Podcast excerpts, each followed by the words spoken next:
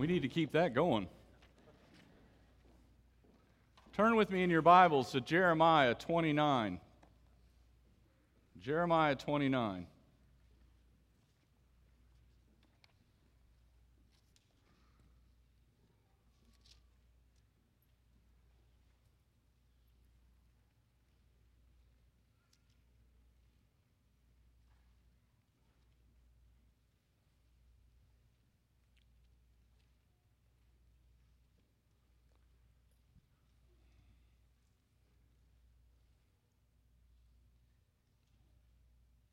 Still here turning.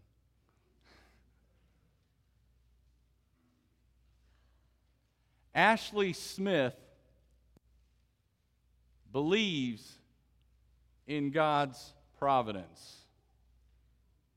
You see, Mrs. Smith is the woman who was taken captive in her home by Brian Nichols way back in 2005 after he killed two people in an Atlanta courthouse. You might remember that story.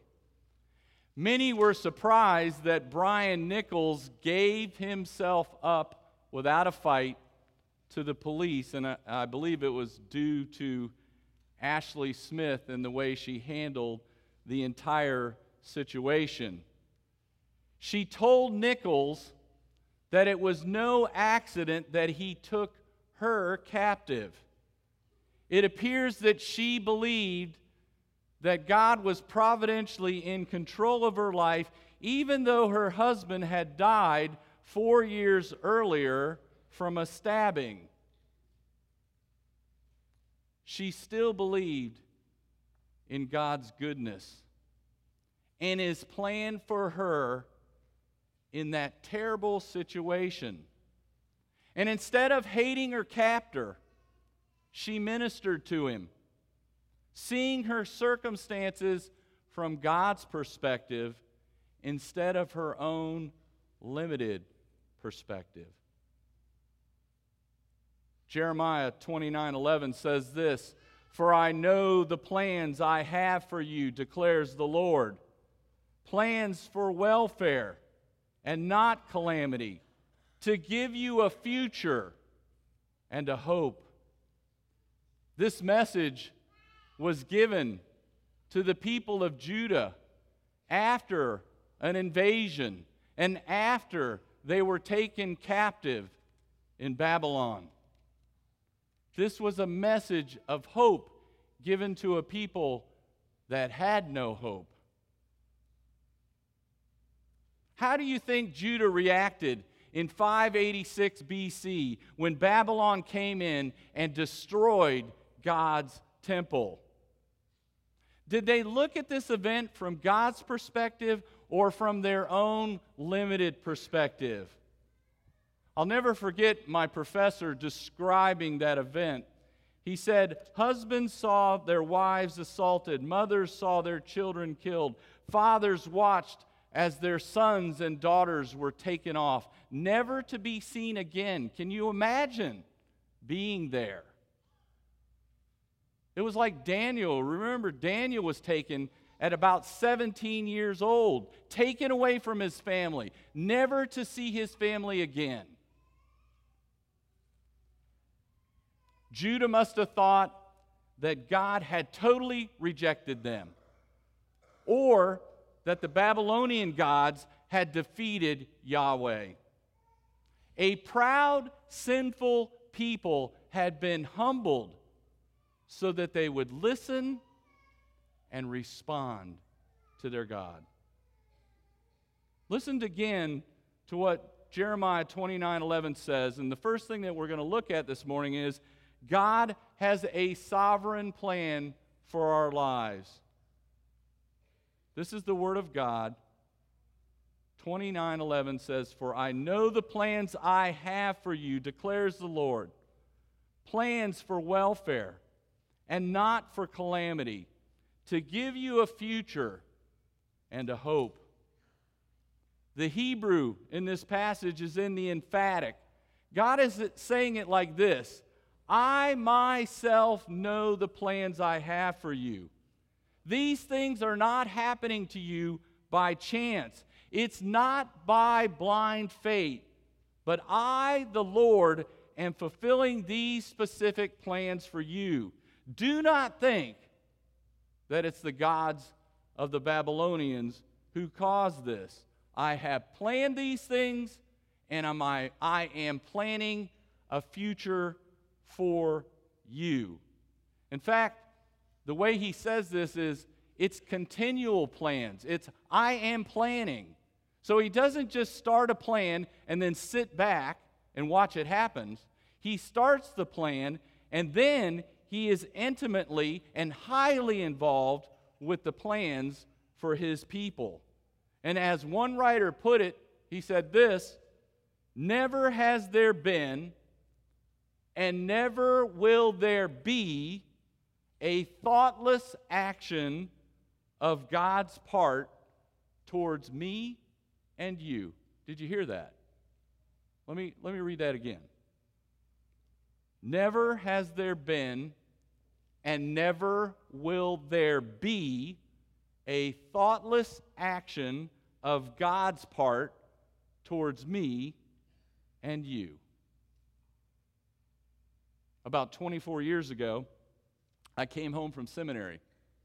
It was on a Wednesday afternoon, about right after lunch.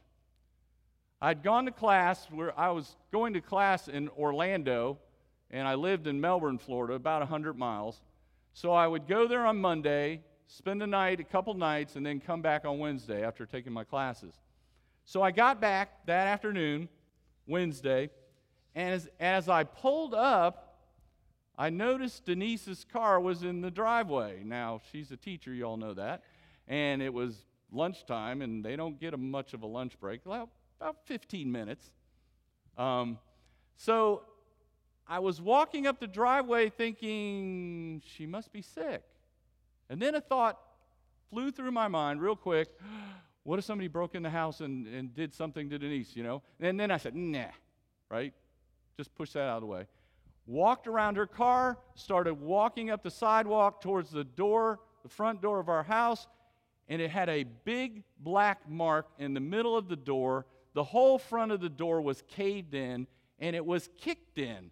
And so all those thoughts, those you know quick little thoughts came rushing back to my mind and I started running up the sidewalk, opening the door, and there's Denise standing talking to a neighbor.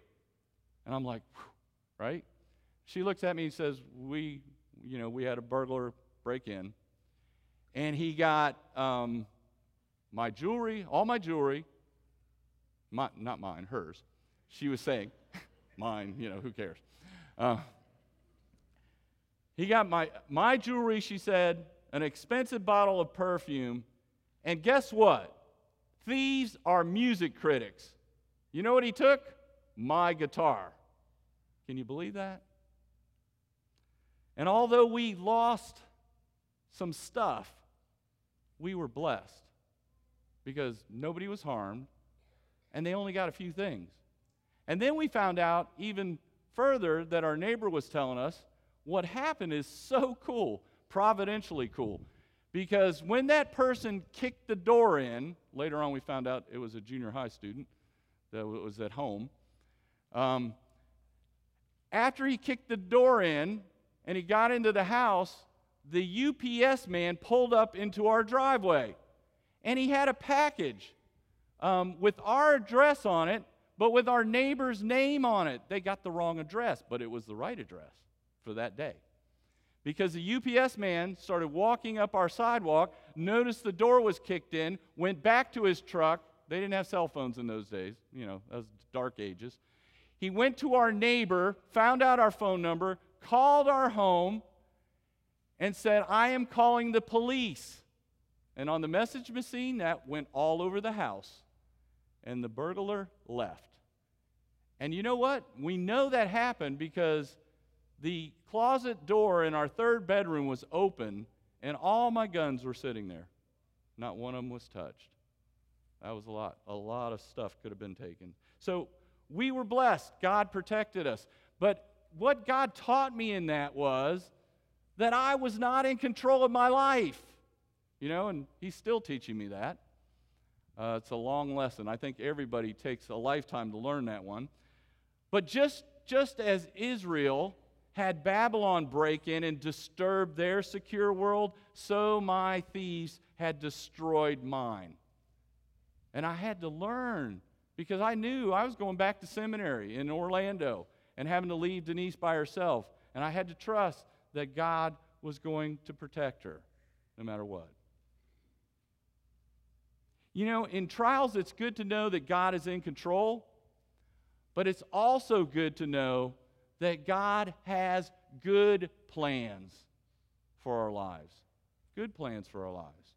Notice the second part of verse 11. It says this plans for welfare and not for calamity, to give you a future and a hope. The Hebrew word here for welfare is shalom, which usually is used for peace, but it can be used for welfare, well being, or wholeness.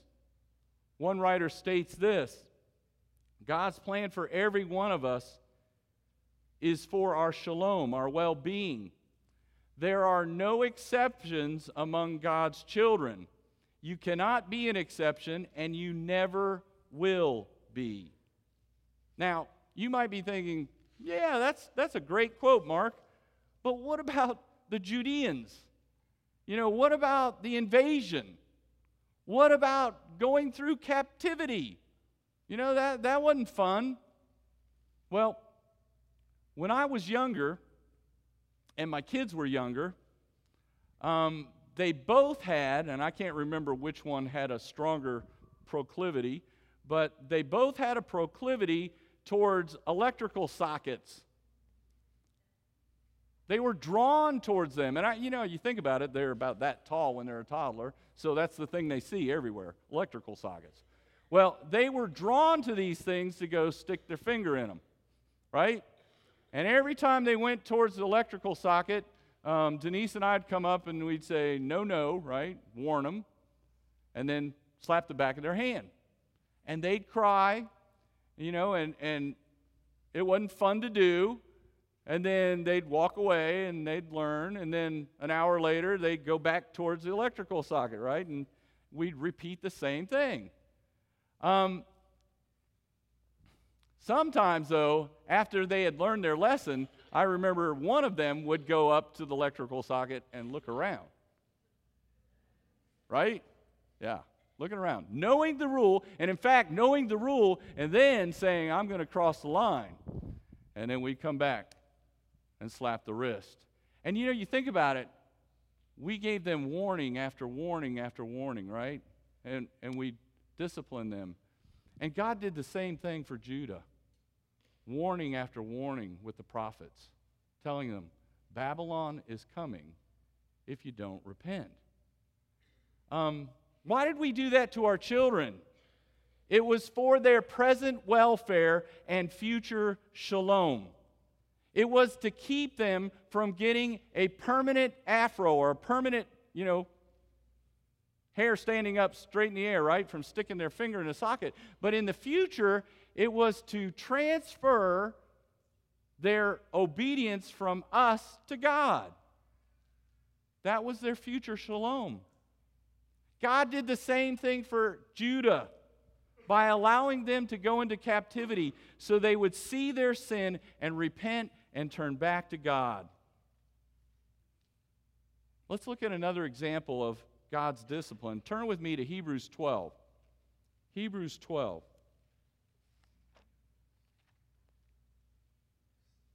Verses 5 through 11 says this My son, do not regard lightly the discipline of the Lord, nor faint when you are reproved by him. For those whom the Lord loves, he disciplines, and he scourges every son whom he receives. It is for discipline that you endure. God deals with you as with sons. For what son is there whom his father does not discipline? But if you are without discipline, of which all have become partakers, then you are illegitimate children and not sons.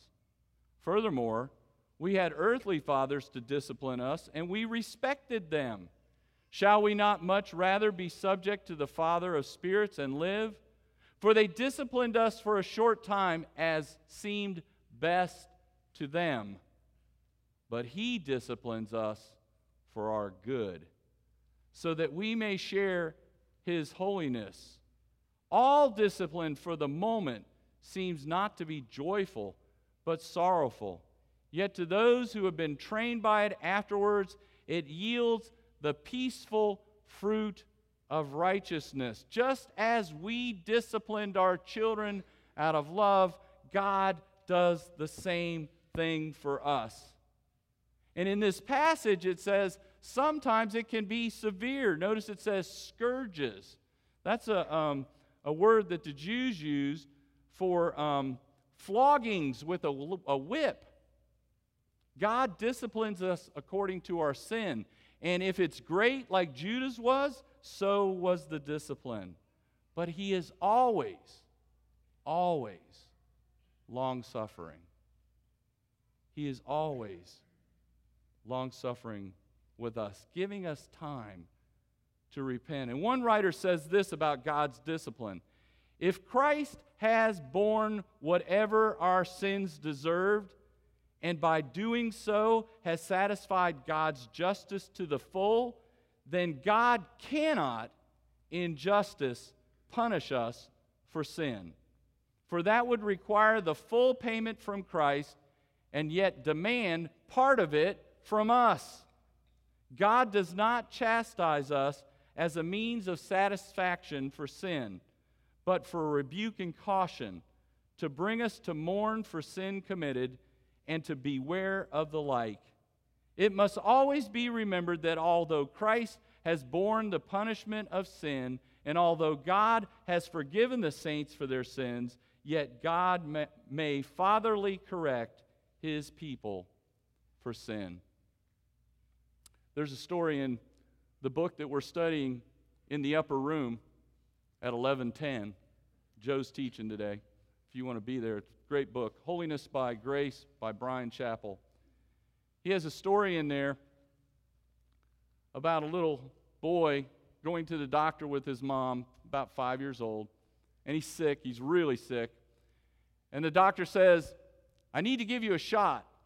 And the mom looks at the little boy, says, It won't hurt. It's okay. It won't hurt. And the doctor's thinking, It's going to hurt. So what he does is he says, This is going to hurt. But I am not out to harm you. And that's what I think of when I look at this passage in Hebrews. Yes, discipline hurts. It says it's, it's sorrowful, it's not fun, but it produces the fruit of righteousness, right? It produces, it yields the peaceful fruit of righteousness. And look at another thing. It says, Notice it says in uh, verse 7 God deals with you as sons. For what son is there whom his father does not discipline? But if you are without discipline, then you are illegitimate children. You're not sons. So think about that. If you're going through discipline, that's an assurance of your faith. That's a good thing. You're His. You're going to heaven. Now, if you're not without discipline, if you don't have discipline in your life, you've never been disciplined, if you don't see sin in your life, usually that's, that's what happens. You don't have any problems. Your Christian life, you look around at everybody and you go, why does everybody struggle? This Christian life is easy. I don't, I don't see any sin in my life. I don't have any discipline problem. If, if you're like that, then you need to ask yourself, am I truly a son? Am I truly a daughter? of God. That's what Hebrews is saying. And sometimes God sends us trials not as discipline, not as discipline at all, but many times it can be for our sanctification and also even for our protection. I had a friend in seminary. His name was Tyler. He had a little toddler. And uh, they lived on the second floor, second floor apartment. And this apartment had a patio. And one day, the little toddler, I don't know how she did it, But somehow the sliding glass door must have been left open, and she got the door open. She crawled out on the patio, went through the railing, and fell 10 feet below onto the cement. Well, they rushed her to the hospital, did a CAT scan, found out she was fine from the fall, which is amazing, right? But you know what else they found out on the CAT scan? That she had a tumor on her brain. And they had to do surgery. And it saved the girl's life. Amazing. That wasn't discipline, that was a trial for the parents. But it was also a way of protecting this little girl's life. Amazing grace. Well, not only does God have good plans for our life, but the third thing that He has is God has hopeful plans for our life. Go back to Jeremiah 29. Let's look at um, verses 11 through 14. It says, For I know the plans I have for you, declares the Lord plans for welfare and not for calamity, to give you a future and a hope. Then you will call upon me and come and pray to me, and I will listen to you. You will seek me and find me when you search for me with all your heart. I will be found by you, declares the Lord, and I will restore your fortunes and will gather you from all the nations and from all the places where I have driven you, declares the Lord. And I will bring you back to the place from where I sent you into exile. And look at verse 10. It says, For thus says the Lord, when 70 years have been completed for Babylon, I will visit you and fulfill my good word to you to bring you back to this place. You know, no matter what pain Israel had to go through in this exile, they could go through it knowing that God had given them a future hope of restoration. Because without hope, it is hard to go through present pain. Let me read you a quote from Chapell's book. He talks about the Christian life being like a boxing match. And he, and he says this Even when we, like some of the young Olympic boxers, have taken a blow to the chin due to our own mistakes and pride, God never turns his back on us. When we have boxed with sin, failed, and fallen, God is still for us. He does not wait for us to lift ourselves off the mat before encouraging us. God shouts from our corner, Get up, child. Yes, you forgot what I told you, but I am still here for you. Were God to walk away when we went down, leaving us alone and ashamed, then we would have no reason to get up again. But our God promises in Hebrews 13:5 never to forsake or leave us. His encouragement lifts us from the paralysis that our own guilt would impose, and he makes us the vital warriors he desires for kingdom battles. He gives us hope even in the midst of pain. Now, some of you may be wondering why am I preaching this sermon on Palm Sunday? Um, what does this have to do with Palm Sunday? Well, I believe it has a lot to do with this day because from the very beginning of time, God has had a plan for us, His people. And it's a plan for our welfare and our future shalom. The stage was set and our redemption was near when Jesus rode into Jerusalem that day. The crowds yelled out just as the children sang, Blessed is he who comes in the name of the Lord. Blessed is he who comes in the name of the Lord. And then within less than a week, this fickle group of people, as we are fickled, started yelling out, Crucify him! Crucify him.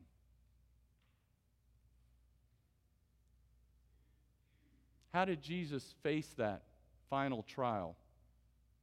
Well, Hebrews 12, 2 through 3 says this Fixing our eyes on Jesus, the author and perfecter of our faith, who for the joy set before him endured the cross, despising the shame, and has sat down at the right hand of the throne of God.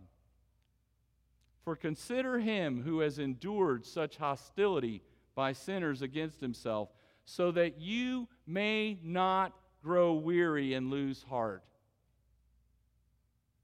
How do we not grow weary and lose heart when we're facing a trial or when we're facing discipline? How do we not grow weary and lose heart? Well, it says, fixing our eyes upon Jesus the author, the one who started our faith, the one who perfects our faith. In fact, um, it's, the word is perseverance of the saints. And R.C. Sproul changed that word. He wanted to use preservation of the saints instead of perseverance. How do we not lose heart? I believe it's like running a race. If you've ever run a a 100 yard dash or a 50 yard dash, the only way that you're going to win the race is not by looking down at your feet. It's not by looking at your side to the guys who are competing against you, to the left or the right. It's by keeping your eyes on the finish line. It's by fixing your eyes on Jesus, the author and perfecter of our faith. And you know, if Jesus would have only seen the Father's plan from just an earthly perspective,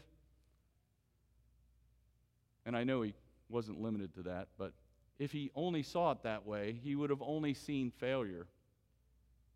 Satan was about to have a glorious victory over the Son of God. Judas was going to betray him. His people were going to turn their back on him. He would be falsely accused. He would be tortured by the Romans, he finally would hang on a tree and be a cursed man. His disciples would run and hide with shame and fear.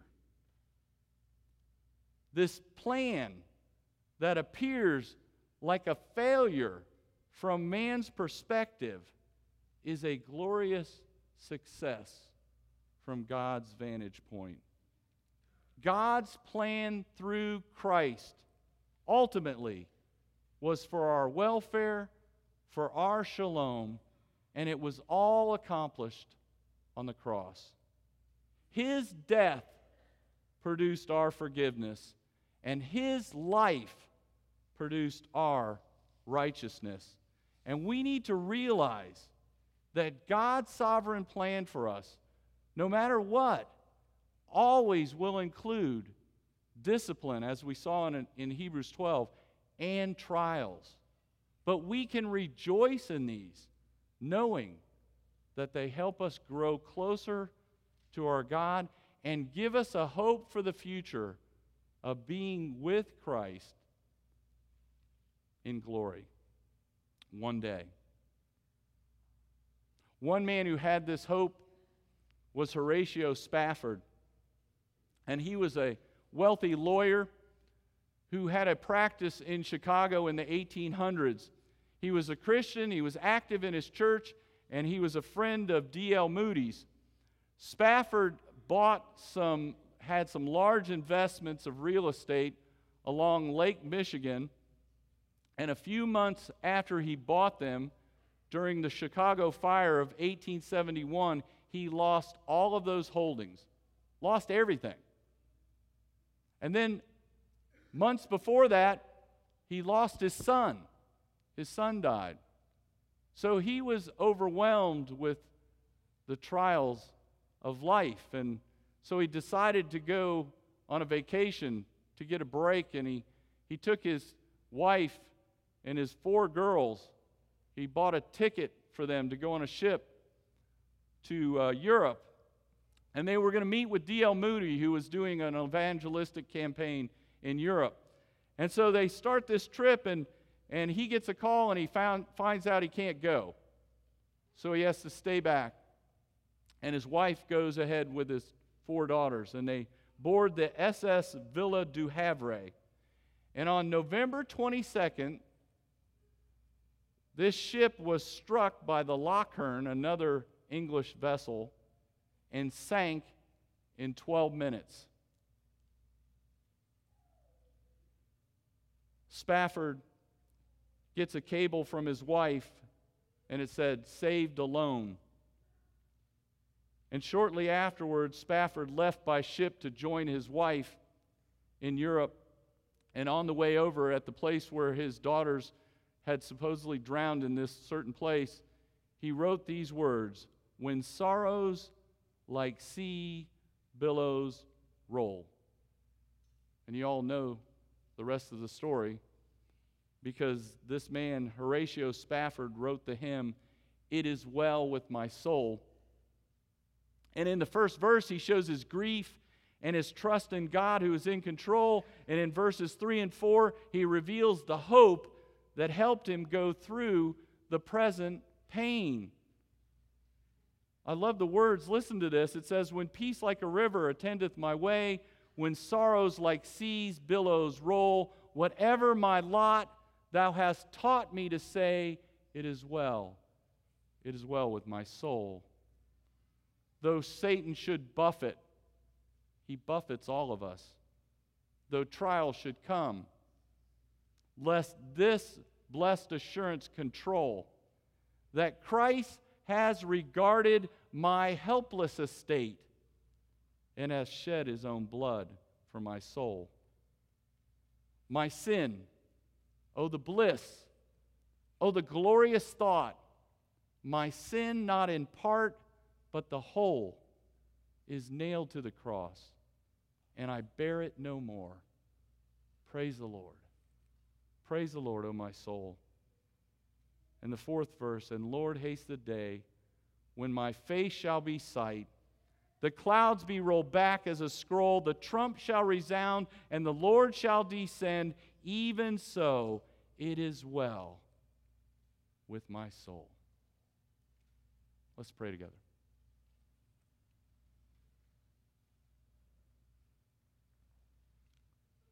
Father, we thank you that you, as our loving Father, are in control of everything. And even when you allow trials to come into our lives, even when you allow for discipline in our lives, you're doing that out of love for us. We thank you for that. Help us, Lord, to not look around at our circumstances. Help us not to get fooled and to start doubting your love for us. Help us to continually focus on the cross. Help us continually to focus on the gospel. And help us to find all of our hope there.